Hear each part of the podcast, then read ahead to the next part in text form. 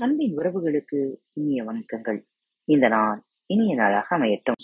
இன்று தங்களது பிறந்த நாள் மற்றும் திருமண நாள் விழாவை கொண்டாடும் நேயர்கள் அனைவருக்கும் பாரத் தமிழ் வலையொலி பக்கத்தின் மனம் நிறைந்த வாழ்த்துகள். என்ன நேயர்களே இன்று உங்களுக்கான பகுதி கடவுளை தேடாதீர்கள். எலுமிச்சம் பழமும் பலாப்பழமும். ஆலயம் ஒன்றின் வாசலில் அந்த பெரியவர் உட்கார்ந்திருந்தார்.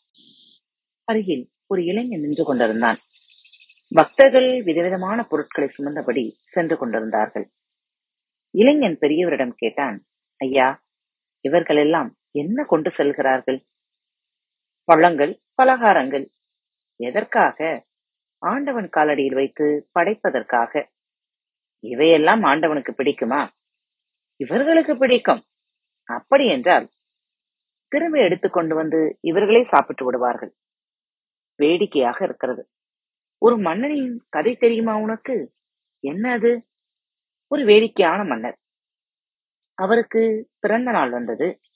அவருக்கு வாழ்த்து சொல்வதற்காக மக்கள் வரிசையாக நின்று கொண்டிருந்தனர்.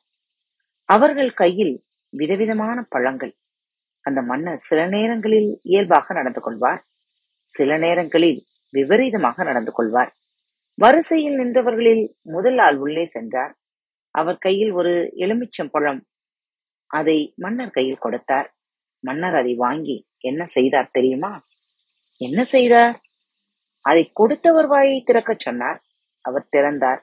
மன்னர் உடனே எலுமிச்சம் பழத்தை அவர் வாயில் திணித்து ஒரு நாள் முழுவதும் இப்படியே இருக்க வேண்டும் என்று உத்தரவு போட்டார்.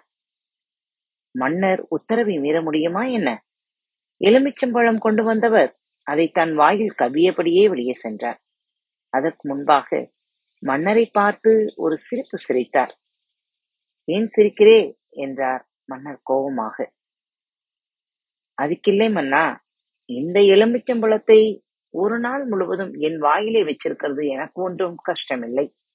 ஆனா இதே வரிசையில பின்னாடி ஒருத்தன் வந்துகிட்டு இருக்கான் அவன் நிலைமையை நினைத்து பார்த்தேன் சிரிப்பு வந்து விட்டது என்றான்.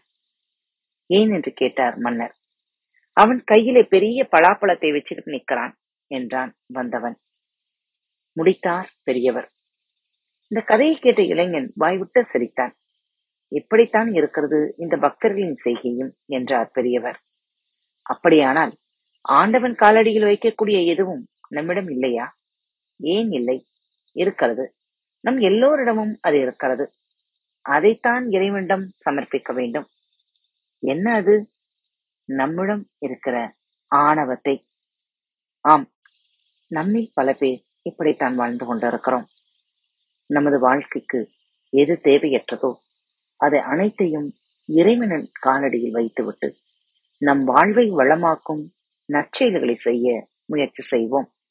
இந்த நாள் இனிய நாளாக அமையட்டும். மீண்டும் மற்றொரு தலைப்பில் உங்கள் அனைவரையும் சந்திக்கும் வரை உங்களிடமிருந்து விடைபெற்றுக் கொள்வது உங்கள் அந்த தோழி. அன்பின் நேயர்கள் அனைவருக்கும் இனிய வணக்கங்கள். பாரத் தமிழ் வலையொலி பக்கத்தை சப்ஸ்கிரைப் செய்யாதவர்கள் சப்ஸ்கிரைப் செய்து கொள்ளுங்கள். இந்த பகுதியை கேட்டு முடித்தவுடன் உங்களது கருத்துக்களை பதிவிட மறவாதீர்கள். உங்களுக்கான இமெயில் முகவரி கீழே உள்ள டிஸ்கிரிப்ஷன் பாக்ஸில் கொடுக்கப்பட்டுள்ளது. நன்றி.